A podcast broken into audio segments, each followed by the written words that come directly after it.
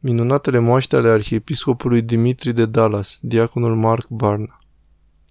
Am fost solicitat în Dallas de către mitropolitul Giona pentru a ajuta la îngroparea arhiepiscopului Dimitri și am făcut asta. I-am pregătit corpul în modul obișnuit, adică l-am spălat, l-am îmbrăcat, apoi fiind membru al clerului, arhiepiscop, a fost evident înveșmântat și apoi l-am dus jos în catedrală, unde a fost depus și s-a odihnit în catedrala sa timp de cinci zile. Nu mi-amintesc ce lună a fost. Tu ți-amintești? Dar în Dallas erau 113 grade Fahrenheit, 45 de grade Celsius afară și a stat acolo 5 zile. Am avut gheață carbonică, am pus aerul condiționat jos, bineînțeles. Desigur, aerul condiționat nu poate să facă față în asemenea situații.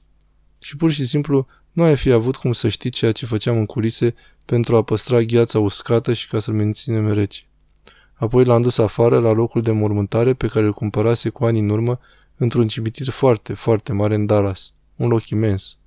Și cinci ani mai târziu, după ce s-a terminat capela în care urmau să fie adăpostite rămășițele sale, m-au rugat să mă întorc și să particip împreună cu echipa care urma să-i mute moaștele.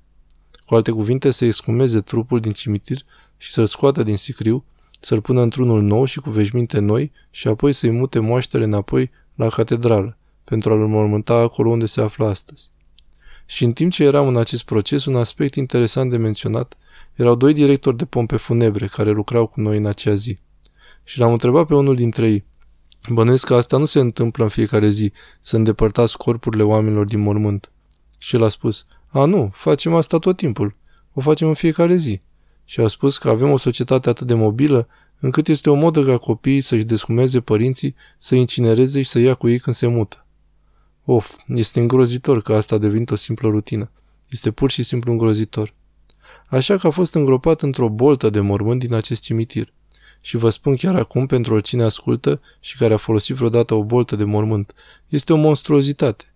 Un cimitir comercial poate solicita orice vrea să solicite. Sunt doar două motive pentru care să folosești o boltă de mormânt și ambele sunt banii. Unul este că face întreținerea gazonului mai ușoară și mai rapidă, iar celălalt este profitul suplimentar pe care îl obțin când vă vând o boltă de mormânt. Nu există absolut niciun motiv ca să le folosiți vreodată. De fapt, bolțile de mormânt au fost dezvoltate inițial pentru a conține fluide de îmbălsămare și pentru a împiedica aceste fluide să pătrundă în pânza freatică de mică adâncime. Nu să rețină fluidele corporale, căci fluidele corporale sunt aproximativ 80% apă. Nu există niciun motiv ca să rețină fluide corporale. Așa că am fost foarte supărat de faptul că a trebuit să fie sigilat într-o boltă de mormânt. Așa că mi-am exprimat aceste nemulțumiri și ipodiaconul Vladimir și cu mine am făcut niște găuri în partea de jos a sicriului pentru a scoate lichidul din sicriu, ceea ce s-a și întâmplat. Au scos sicriul, de fapt au scos întreaga boltă de mormânt, au adus-o într-o magazie. Un aspect interesant a trebuit să semnăm un formular de eliberare fiecare dintre noi care eram acolo, pentru a degreva cimitirul de răspundere pentru orice daună psihologică care ne-ar putea apărea în urma a ceea ce eram pe cale să vedem. Așa că au deschis bolta de mormânt și s-au uitat înăuntru. Și înăuntru bolții erau bălți de apă peste tot. Pe sicriul lui era o baltă de apă. Era un sicriu din lemn, lucrat manual, făcut de unul dintre preoții din zonă. Așa că fluidele corporale s-au scurs, dar nu aveau unde să se ducă. Erau conținute într-o boltă de mormânt închisă hermetic. Așa că arhiepiscopul a fost în umiditate de 100% timp de 5 ani în subteran. Erau literalmente bălți atât de mari deasupra sicriului. Am scos sicriul. Dacă vezi pozele care au fost făcute sicriului aflat în bolta de mormânt, vei observa, s-ar putea să nu, dar eu am făcut-o, nu există nici urmă de mucegai înăuntru bolții. Foarte ciudat. Spori de mucegai sunt peste tot, iar într-un mediu cald și umed, mucegaiul ar fi trebuit să fie răspândit peste tot. Nu există turmă de mucegai în interiorul bolții și nici în interiorul sicriului. Așa că am scos sicriul, l-am deschis și arhiepiscopul era complet intact, complet nealterat. Gravitația își spune cuvântul și, evident, a existat o oarecare deshidratare, deși era într-o umiditate 100%. Fluidele s-au scurs din piele, pielea era mai subțire și se puteau vedea oasele mai mult. Dar când vezi fotografiile, poți vedea venere de pe picior, poți vedea venere de pe mână și veșmintele sale erau pline de apă. Unele dintre obiectele din sicriu se deterioraseră, pătându-se, genul de lucru la care te-ai fi așteptat. Dar el, arhiepiscopul, era complet nealterat. Am fost ultima persoană care i-a sărutat mâna în timp ce capacul sicriului cobora.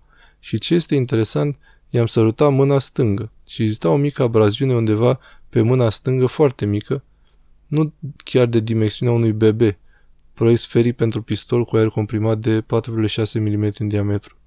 Și știi că atunci când este o abraziune se pot vedea capilarele și se poate vedea un pic de roșu în capilare dinăuntru de acolo și dintr-un motiv oarecare am observat acest lucru când i-am sărutat mâna. Această observație a rămas în mintea mea timp de 5 ani. Am căutat abraziunea și am găsit-o și arăta exact ca atunci când i-am sărutat mâna cu 5 ani înainte. Încă se vedea roșu, da.